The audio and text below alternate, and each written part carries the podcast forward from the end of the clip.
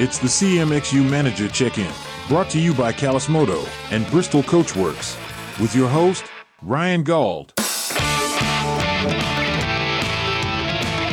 Hey everybody, how are we doing out there in the motocross world of Canada? This is Ryan Gauld, and I'm bringing you another um, check-in with uh, manager. Um, something that we've been doing after each round of the Triple Crown Series.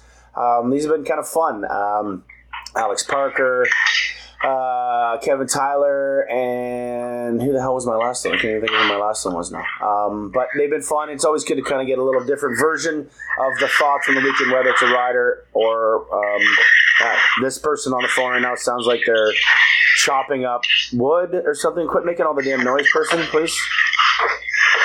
Why are you making all the noise? I I shut my door so no one else. Okay, you fucking noise. like stop making all the goddamn noise. Um, the voice you hear in the background, ladies and gentlemen, is the Walton Seven Kawasaki team manager Brett Lee, one of the men that I've known for a very long time. Brett, thanks for giving me your time today. Of course, yeah. No, and sorry about the noise. I was I was like trying to be a quiet guy and do a pro, and then I just totally screwed that up. Yeah, no, you butchered that one. This one is going to be brought to our good friends over at Bristol Coachworks and CallusMoto.com. Make sure you use that CMXU code at checkout, Bristol Coachworks. Uh, at uh, on the YouTube at Bristol Coachworks at YouTube on Instagram and then CallusMoto.com and the code is CMXU. Um, okay, now that it's nice and quiet, we can have a nice chat and talk about things. Um, I guess my first question I want to start this off is why in the fuck are you now managing a dirt bike team? Yeah, and that's not. the first time. We've had lots of talks about this, you and I, and uh, it's a little bit more than just like managing a, a dirt bike team. Obviously, like we we own the Walton Kawasaki team, but it's it's a bigger thing than that. Like we do a lot of camps and stuff around here with Kawasaki, working as like a corporate partner. So even as I speak right now, there outside this door is like a bunch of Kawasaki's ripping around with new kids on it. So it became this sort of thing that we've been working on a couple for the last couple years. Is that Kawasaki is becoming our sort of house brand to support our kids camps. Uh, we've already put like 1,500 kids through our camps this year alone, like between schools and different programs like that. So it's kind of a cool community outreach for Kawasaki. Uh, last year we started talking, and Hubers were you know they were kind of ready to try to transition out of this, and so that's how it sort of all kind of naturally came here. And and you look at the other models that are out there, like whether it's MX 101 or GDR, like tying as much as you can into one thing. You know as as well as mm-hmm. anyone. You know, you got to diversify in this business, especially in Canadian moto, to sort of survive and justify investment in your business. So, yeah, this is kind of it. And long story short, too, I kind of had that itch. Like we were racers, and it, the idea of going racing seemed pretty fun. And you always kind of feel like you're missing out when the series started. So uh, I've, I've been scratching that itch pretty hard this year, I guess. I like it. I, I think that's a great answer. And yeah, for those that don't know, Brett Lee and Mel- Melody are Yeah. um, the owners of the Walton Transcamps. They're running the biggest event across Canada, doing this Cowie thing that you refer to and now, the team. So, like you said, diversification. That's um, that should be the first thing if you're trying to get a job within this industry. Uh, you, it should say I can do multiple things, and then you don't have to read, you don't have to read anything else on a resume. Man, that's the truth. And I mean, like run, from the running the race team, like I mean, I'm I knew lots about doing this before, but uh, I mean, like what what I've learned this year has been awesome in terms of how we apply it to our event, how I see the series, all these sort of things. And yeah, if you're going to get into this industry and make a living, there's no way you can come in as like specialized in Canadian moto, right? Have be like you said. I, I've like now that I've done a race team, I've done every part of this series just to have a career in something I really, really enjoy. And I, I love the challenge, and this is kind of cool. I love getting uh, new things put in front of me, like everyone else, like who's doing this. Uh, okay, let's take a step back in the uh, the time machine here and kind of just let everybody know. I mean, the majority of people know who you are, but there are new people that are listening to our podcast feed that, that are kind of getting brought in and, and asking questions on the American side or even the global side of things. How did you kind of get involved in the sport? Um, and, you know, I know you uh, you know started out dirt bike racing, got into it, then the Trans Can, and just give me the sort of the, the Cole's notes of, of how you kind of got to where you are today.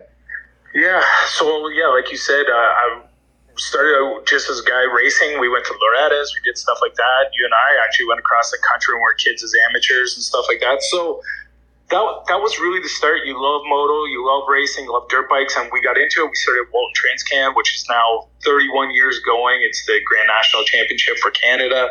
and that was sort of a family project that was going on for a lot of years. I actually went to school, did a bunch of other things, and then I just missed moto. So I just sort of find a way to get back into it. And I ended up landing a job first with Rick Sharon, who's now Matrix Concepts. They used to be Axo back in the day. Worked in the industry a little bit. Ended up going to CMRC with Mark Stallybrass, uh, running amateur motocross in the country, and really kind of him and I were like very close in terms of I was like his right hand man a little bit for doing the nationals. And um, once that sort of kind of evolved to a point where I was like ready to try something else, I ended up taking on the Walton Raceway. I bought the uh, the farm from my family, and uh, Melody and I have been doing that for a bunch of years now. And yeah, it's it's really successful, and uh, all these sort of things. Like I said, all the sort of experiences going back, I've done pretty much everything you can do at a national from referee to run the race to I picked up a camera at one national and, and videoed when a guy one of the cameramen went down like I've done it all. And uh, it's uh, it's a cool ride and it's it's weird. I had an experience this year when I was at uh, Calgary at the we did the motocross the nations thing and you were up there speaking, and Courtney was up there speaking, and I'm sitting with Mel, and there was Chris Pomeroy, and just a lot of people who I grew up with racing and, and hanging out.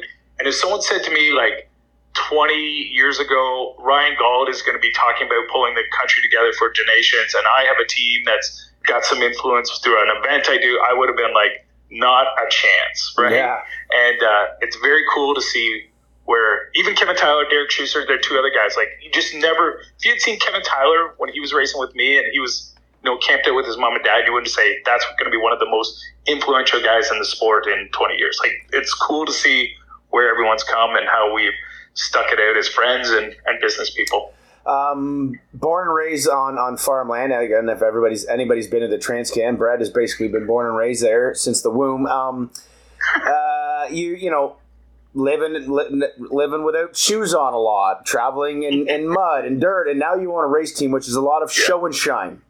Um, yeah. How have you how have you figured out to find that balance? Because I kind of laugh, like I, I, I giggled. I rode under on my bicycle under your tent. You're cooking bacon this weekend, and you're like, "Oh shit, I got to put a flipper on this now." And and you know, yeah. it just it's making me laugh. But I mean, obviously, you guys are doing a great job, and this is just me kind of poking a little fun. But that must be fun because, like I said, you're a farm boy, dude. You know, like yeah. if it's got some fucking dirt on it, it still works. Why do you got to clean it, kind of thing? yeah, it is. It's so weird, and uh, it's not lost on me because again, my my dad did what he had to do to get us to races, and you again going back, you and I know our stories so much as kids, and uh, you know we raced nationals one year. We put up banners on the Saturdays so that you know we could borrow a van to get across the country, right? Yeah. So we did what we could do, and um, I guess that what it does is uh, two things. One, I I'm always like I always tell my guys, you know, you, you work with what you got on the race day, right? Like nothing's perfect, nothing's going to be perfect.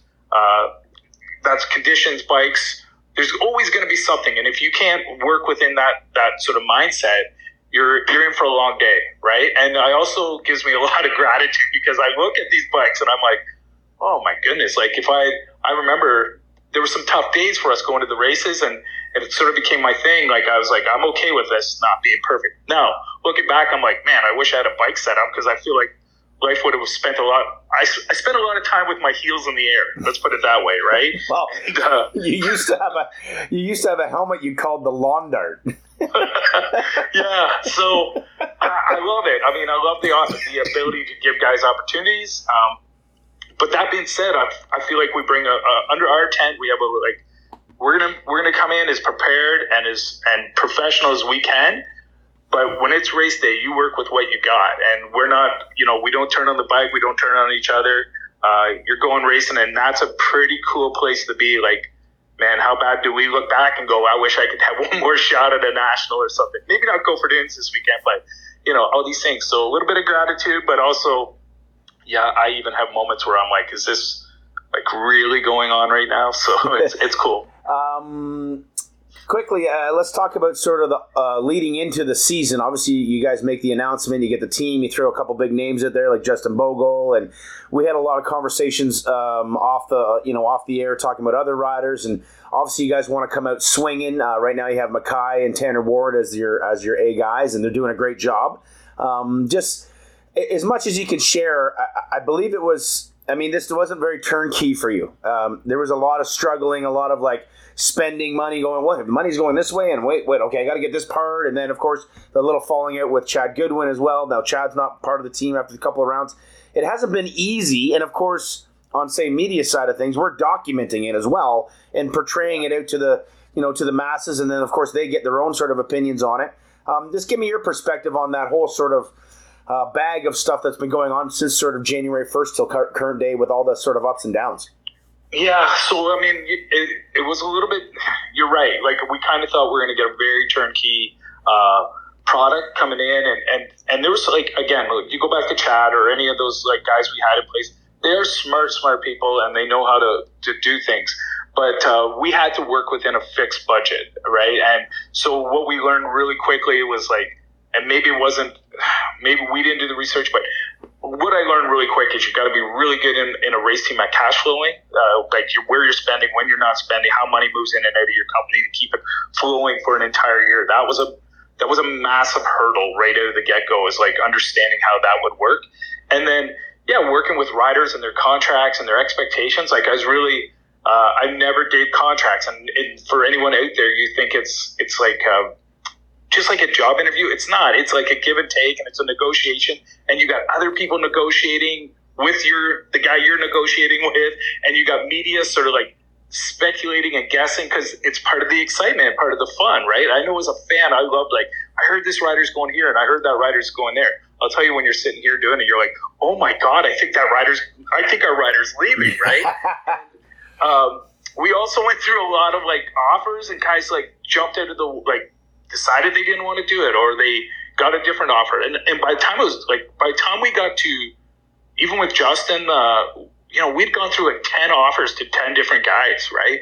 And, and then also we did a full brand change with, we, Parts Canada had to go in a different direction. And by the time we got that news, we we're in December. So, you know, getting a sponsor in December is super hard. So, you know, we're lucky to like connect with seven and uh, just a lot of things like that just changed everything uh, going on. So the the long story short, I've kind of got lost on where I'm at, but it's it was a whirlwind right up into Edmonton, and again, then making the change with Chad was something we just decided right then and there that we're like we're gonna get both hands on the steering wheel here and. Uh, make some bold moves early in the season, cause, so we don't have to do it halfway through the season. And so far, every single weekend we've got better.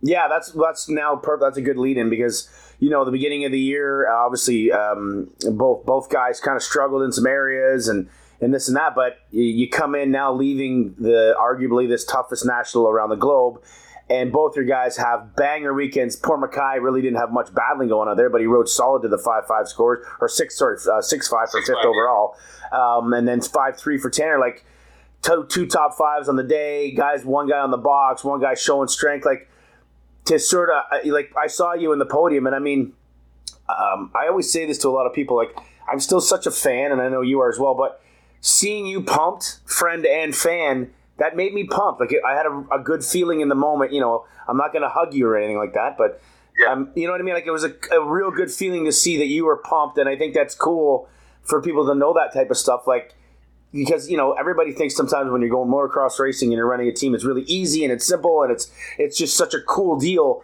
Um, you know and you just shared that yeah these ups and downs and hard things but you guys have stayed in it and you fought your way. And i i think there must have been a great uh, bit of gratification on on uh, sunday once the final checker flag waved at, at Gopher Dunes yeah i mean so we came out of round one and i'm not gonna lie we were all kind of like oh, right? Like he just had that moment because you felt so high coming in. And we felt like we'd done a lot of things. Then Edmonton happened, and we kind of felt a little bit low. And what we did, we, we made bold changes between Edmonton and Kamloops. That's everybody knows the big changes we made. We showed up Kamloops, and the first thing we we sat down as a team, we said, "Listen, that was that. We're moving on. We're going to start." And the theme under the tent was, "We're going to stack. We're going to stack results every modal, stack results every race." We're going to stack how we operate as a team because it wasn't all on riders. There was stuff under the tent, things I was doing, everything. Everything had to improve over Edmonton. And I said, it's not going to happen today, right? Like the amount of change we got to make is not going to happen, but we're going to stack and we're going to get better every single moto, every single race. And that's what we did. And so when Tanner got on that podium, and, and in the morning we talked too of Gopher Dunes, we have a, we had a little we don't do it every time, but sometimes we just like stop and have a moment. And I stole something Daniel Blair said in a podcast AC, and he said, "You have 15 minutes after your moto, right? Because we kind of got down, and you get you kind of get bummed even through the the break. At, like you had the AMO race at Walton, and we wanted we were trying to do things, it wasn't happening." so I listened to this podcast and Daniel Blair said 15 minutes. You got 15 minutes to celebrate or 15 minutes to be pissed off and then you move on because there's another moto and there's another race, yeah. there's another series and it's, it just keeps coming. So live in that moment, but move on and get ready for whatever's coming next. And so on Sunday morning, I said to the guys, every time we've got on that track, we've got better. And today we're going to take another step and we're going to live in 15 minutes. If Tanner goes out there and wins or Jeremy does something, 15 minutes. We're going to celebrate and then we're going to move on and we're going to keep stacking right till Walton. And when Tanner got that podium, I'm not going to lie. Like, I just, it felt like it, I was so pumped. I, I, I, that emotion, like, I was running, like, I came down up top and, and, uh, you know, Jaden's like, grab the podium bag. I'm like, well, we don't even have a podium bag, right? so I grabbed the water and I just hustled down there and to see him and, you know, we saw each other and I just, you know, I was a little, I was, not crying, but I was emotional, right? Like I felt that, and I I want more of it, right? And I just feel like hard work sometimes is. It's not always about a win. It's about going in the right direction and knowing that sooner or later you are going to win. So that's I was fired up. uh, let's talk about the two riders. Um, we don't have to worry about how you got to where they are on the bikes. You've discussed that on our show a lot. But um, Jeremy McKay, um, uh, last year kind of ended off the year amazing. Decided to switch to the 450 with you guys and uh, he's it's quiet. He's quieted there as far as what I see, right? Because I'm on TV yeah. and I only see certain things. But I'd say he's doing uh, uh, the job that you've hired him for at the moment. And I know there, it hasn't been easy. You've shared a couple conversations that up and down. Um, you know, he's a kid, he's a young kid, and all this kind of stuff. But uh, give me your, um, you know, I, I, guess your your grade right now, if we want to put a, a, a label on it, of, of where you see Jeremy McKay. Yeah, I would say I always want to leave a little bit more. He's a good B. It's a B, B plus right now. I don't want to go like he's. You're right. Like he's in fifth. He's like doing that thing. He's a pay uh, a tick off those top four guys. And he when I say he's a tick off, I, I believe he's another level with talent and and the ability to ride a motorcycle. I think those top four guys, they're experienced former national champions, and you don't be a national champion without understanding how to sort of uh, make make the bread, so to speak, right? Like they know what to do, they know how to come in prepared, they know how to set up bikes, and those top four guys are in the 450 class are really showing that, and that's Jeremy has still got that moment of learning how to train as as elite as those guys train, how, how to set up bikes as, as elite as those, those guys do it. And when those pieces come together, I think he's going to inject himself right into that group. So, uh, but you're right. Like he's, uh, he's sort of in a quiet spot, but I think when you look at it and you say, yeah, those four guys in front of him have all won national championships. Dylan is arguably, arguably gonna. I mean, he's not done his career, but he's on on pace to be maybe one of the greatest pro, Canadian pros of all times. Yeah. T Dags is one of the legends of our sport.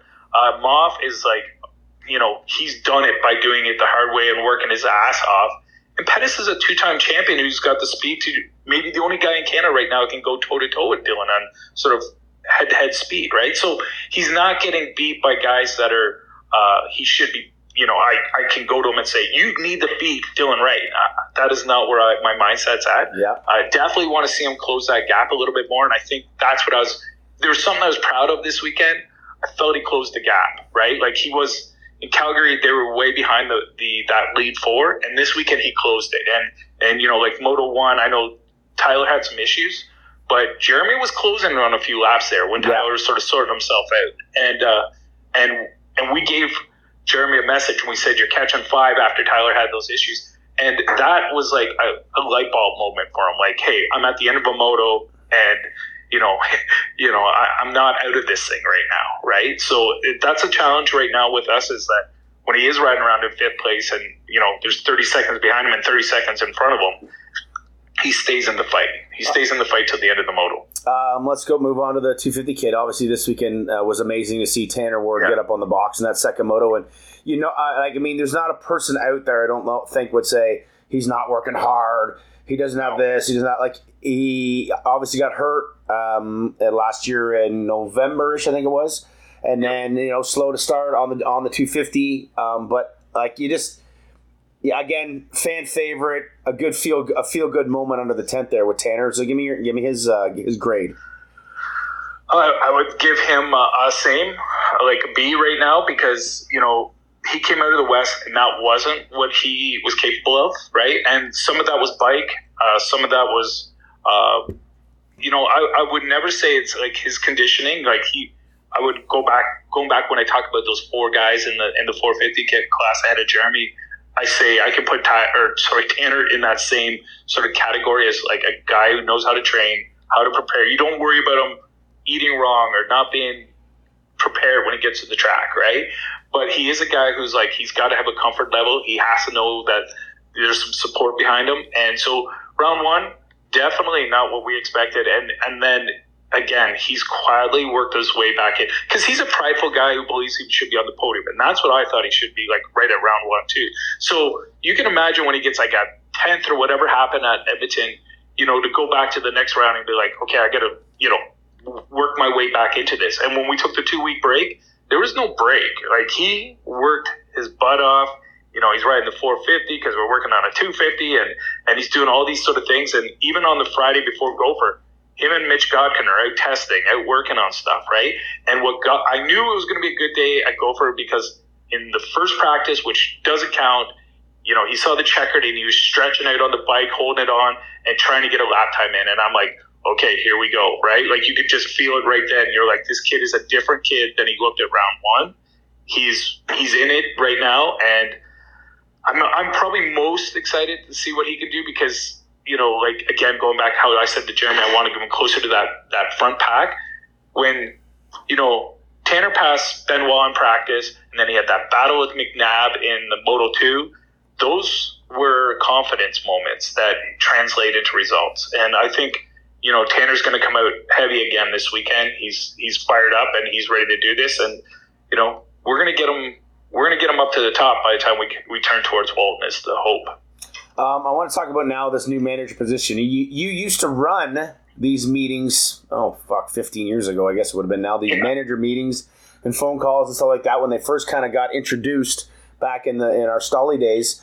Um, I, I, I kind of sometimes think that we give a little bit too much communication. I mean, I think communication is key, right? To have relationships. That's yeah. a big thing, whether you're eh, with your wife and wife and husband, or, or your kids, or boss, or whatever it is. But I sometimes think that um, you know there's too many bosses, not enough employees, sort of things sometimes. And I just want your perspective. You know, you guys do manager calls, you talk to the Triple Crown, you guys have manager meetings, you're on text groups, all these kinds of things. Is there too much chatter going on? Um, and there should be more of a just, hey boys, let's just shut the fuck up and let when the gate drops, it goes kind of thing. Or is this all valuable information that is being put out there as we move forward to keep the series getting bigger, more creative, more eyes on it, all that kind of stuff? Mm, so I agree and disagree with what you're saying. So I never think there's too much communication. I can't. I think you can. If you listen, there's never a time you shouldn't be listening. As a manager, you running AMO or any business, like you should never stop taking in information, right? Where I think any business or, ser- or series or whatever, you have to have the confidence to be the hammer, right? So I, as a team manager, I'm a huge communicator. I'm telling my guys everything that's going on, and sometimes they're a little shocked, and I'm like, hey, here's the things. But at the end of the day, whether they're four or five of them are telling me this is what they think, and they're on one side and I'm on the other side, I'm the hammer. I'm the guy who makes the, the final call, but I want all their input, right? I'm going to listen to them. I think the series, uh, if I was to be critical of the series, uh, sometimes I wish you know, like I actually wish Justin was out there because he's the hammer, right? Like, yeah. at the end of the day, he's the guy who's going to make it because he's the guy who's going to live and die by this. You know, if you're whoever's name is on a check in a business, you're the hammer. And um, if I was to be critical, I love the fact these guys communicate. I love the fact that they're they're always open to ideas and different like ways of doing things. Um, but I also think sometimes too that too many people have too much influence on the final decision, right? Yeah. I mean, even myself, I can sometimes say stuff and people may sway a little bit or, or be like, well, you know, this guy, this team manager thinks this is what we should do, and that's why we're doing it. No, it's it's a hammer, right? And that hammer has to be sometimes swung, and that may mean all the team managers and people in the industry don't like it. and that's that's part of it. And if I was to go back to maybe like going back to my CMRC days, I mean, it was clear always who had the hammer in every conversation, right? Yeah. and there was a sometimes that wasn't super popular, but it gave. There's always a back back part of this. Like again with my team, I get part, I get requests all the time. Hey, let's order this, let's order this, let's order this, let's do this, let's test here. And like some of it, you're like, yes, yes. I, I could look at it, and if it was un, un no budget, I'd be like, yes to everything on there, right? But I can't be yes to everything because there's a functionality of a business, so I have to say no sometimes, and that's not always popular. But goes back to I communicate with my guys. I think the series communicates, but I, I always sometimes feel that there needs to be more of a hammer from the series, like hey guys, this is what we're doing. This is why. This is where we're going, and I'm not asking for an opinion on it. Um, I like some. This is something else kind of cool. I think about our series right now. Um, and I get to, I can put you guys in there because this is year one. Uh, Manluck, uh, year two now, I believe, with the semi kind of thing. Kevin Tyler just bought a brand new semi. Uh, Diggs is, is got riders on two and three year contracts. Uh, KTM obviously being the mainly the uh, you know sort of the only factory like a lot of years when we were back doing it, um, Brett, like when you were in your position, CMRC, and I'm doing TV, we always wondered if teams were coming back, if riders were going to come around. I feel like right now there's a good strength on the on the backside of the track. Uh, the teams, the focus, the goals, the money being spent. Um, would you agree with something like that? Like me looking on the outside, I'm like, man, that like Kevin's fucking strong. He's got the rig. You just started this thing. It's not like it's a one and done. And and, and and then like you said, Gophers implemented a three year deal with Dylan, just started, and so that team's not going anywhere. Manluck is, is seems really aggressive. Uh, you know, maybe the Al Dick squad is back in now because they've come back in again. And TLD, Gas Gas, Steve Sims, um, that might be one that's sort of up in the air ish. I'm just not too sure what's going on there. Not not that there's anything negative, just you never you never you question it each year, wondering how Sims stays together, if there's going to be money, all these kind of things. But um, I just I really like you know, and even I'll bring it to my AMO events. There's a there's a huge crop of 50, 65, 85 super mini kids coming through the ranks right now, and there's some from out west as well. Like, I like the longevity look from the standing point right now. Am I making sense? Yeah. So I agree with you, and I think it goes back to what we said before: is that when you mention those teams and even your your business model, again, diversification. Like we aren't all hanging on a race team going, I hope this makes money and I hope this is how I make a living.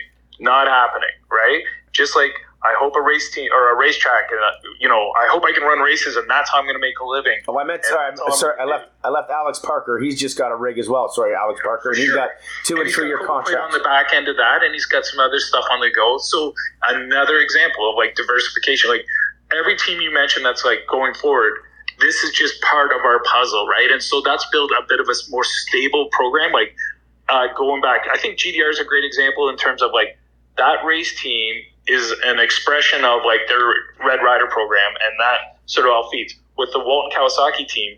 I mean, I have that rig here with school kids going to who don't know anything about motocross coming here to do my challenge course, and they walk to the rig, which then in turns they come to my Transcan National or their parents call me up and say, "Hey, I want to get a riding lesson," or they want to go to summer camp. It's like these things have all created. We've learned in Canadian Moto that you can't just be a one-trick pony, and if you are a one-trick pony, you may be one and done. And I think that's the that's the ticket. And you you mentioned Steve Sims. I mean, the one thing he's doing good. I mean, he's retailing at the track. Yeah, he's got a race shop on the back end of it. And yeah, I'm, I'm sure he gets to a point he wishes he had a bit more money flowing into it.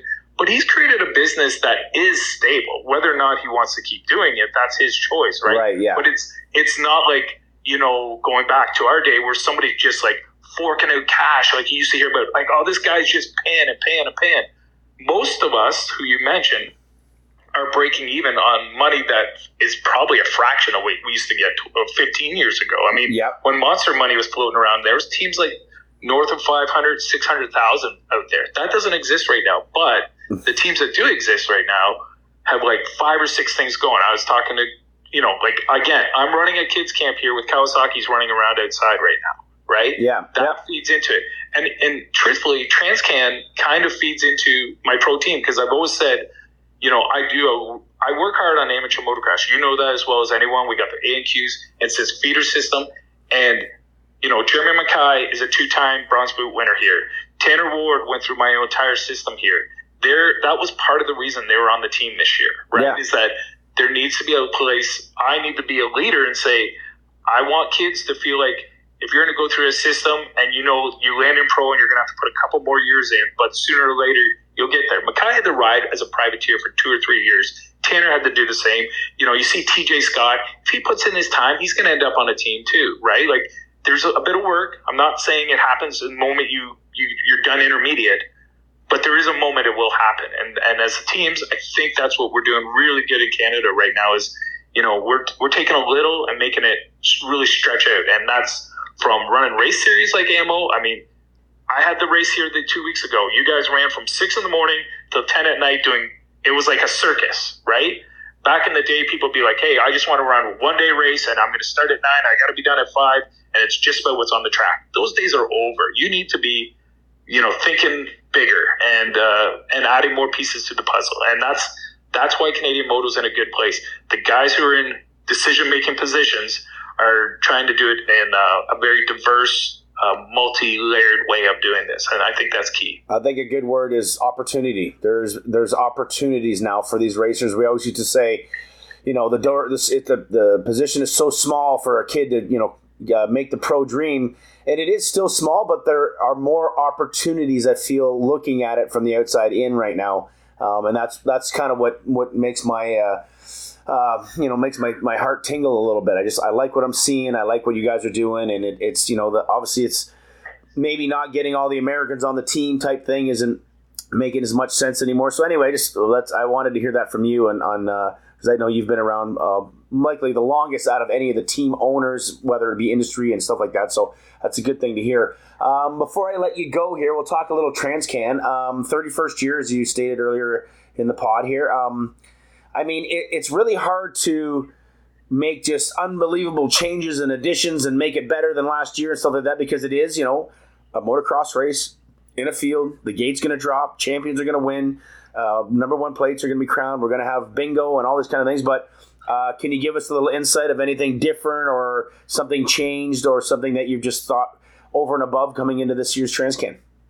Uh, I would say, like again, going back to, I, I always love like when I go to a big event or you see like really classy facilities, like Redbud. When I went to it last year, I was always blown away by like what the facility is, right, and what that, that infrastructure and structure in that facility. And I feel like it creates a vibe when people drive into your gate and you have a you know facility that's really well prepared and well organized and and you know looks like it's put the investment in that racers often feel they put in, right? Like if you're someone who's driving from, I was, if you're driving from Prince George, BC to Walton to race, when you, the moment you turn into the gate, I want you to go, okay, that was worth it. You know, like that, not, not what my result is, not what, you know, at the end of the weekend, is it worth it? The moment you drive in the gate, it has to feel like it's worth it. And if you can create that kind of experience, like, that it's worth it to spend that money to make this investment of time, then the race becomes the race, right? Like everybody knows how racing is. Anything can happen. So you don't want your whole week to be hanging on what happens on the track. Is that's my was my driver, right? So we've done some things at the facility when people get here. You know, they're going to see it. We invested in a bit more uh, infrastructure. We invest in a bit more equipment on the track, so that's a more elite experience. And we've invested in a bunch of small things that make the after racing experience really good, like the pool and the climbing course and all that sort of stuff. But I think like the key, the very key for us is that this is a true amateur national. It's a true event. You get, I would argue, the longest motos of any amateur national anywhere in the world, and we stay on time. We have the best officials, the best people supporting it. I can't get better people at this event. If I knew them, I'd probably go after them, right? Yeah. So uh, when people come here, we don't. This isn't like a glorified regional race. Nothing. Not there's anything wrong with that. Uh, this is this is a, na- a, national, and amateurs get treated like as as well as we can treat a, a racer at a at a race. And so I think um, if that's much of the same, we're going to be doing much of the same this year. It's going to be it's going to be a good event, and, and we're working hard to get people here. Going back again to the conversation we just had, that when you do get a result, it translates into something that people see you, people recognize you, and and maybe it becomes something down the road. Um, wor- hardest part of being the team manager and the easiest to finish us off. Uh, hardest part is uh, is uh, cash flow. Uh, like the business side of it is like it's been blowing my mind on the, what I learned. Next year it'll be easier, but this year was uh, um, hard. Uh, easiest part is um, I find like as a race manager, like the easiest part is race day. Like I'm there, the guys are prepared. If they're all prepared, you've done all your work all week. Uh, you're just there and you go racing, right? Like if something happens, you got people and parts and all that in place to take care of the problem that shows up. There's nothing you can do about it other than fix it, right? And so race day to me is, uh, I wouldn't say enjoyable because I'm stressed out and I want to see these guys do good and I'm invested. And like you said, you saw emotion, but man, it's fun. Like that's a fun time. And it's not fun if you haven't done the work, right? Like if you, if you show up disorganized, it is not fun. But if you've done the work through the week and you kind of made sure you got your parts and you got all those little tiny things. Race day is actually for a team manager. I'm not working on bikes. I'm not riding. Like I wasn't. A, I wasn't. I was quite comfortable at Gopher on the weekends. Well, I mean, you were dr- you were dressed for the beach. You were dressed for the beach. and I had a nice lunch, and I took my buddies to show them starts for the first time. I saw that on TV. He called me out. Yeah. And, uh, but I had a great time. Right? Like it was a it was an awesome event. The event was amazing. Tons of people It was a great vibe. So race day is a lot of fun for me, uh, unless I haven't done my work through the week, and then it, it it literally is not fun. But yeah, running the business is the hardest part. Race day itself, as a team manager, not a mechanic or not a rider or something like that, is is pretty chill. All right, Bristol Coachworks and CallusMoto.com. Make sure you use the code CMXU at checkout at CallusMoto.com. And big thanks to Bannon and the crew over at Bristol Coachworks, bringing you this week's manager check-in with Walton Seven Kawasaki, Brett Lee. Brett, uh, appreciate your time, buddy. I'm sure we'll be chatting lots more throughout the year here, obviously. And uh, congrats on on a great past weekend. Let's hope that the uh, the mojo can carry into Sand Del Lee. Um, and if it doesn't, I want to see this so-called hammer that you have come down. Yeah, well, Melody has a, usually Melody usually has a hammer in the other office, right? You know that. but, but I'm going to borrow it one of these times and drop the hammer. Sounds good, buddy. Thanks for your time again. Okay, take care.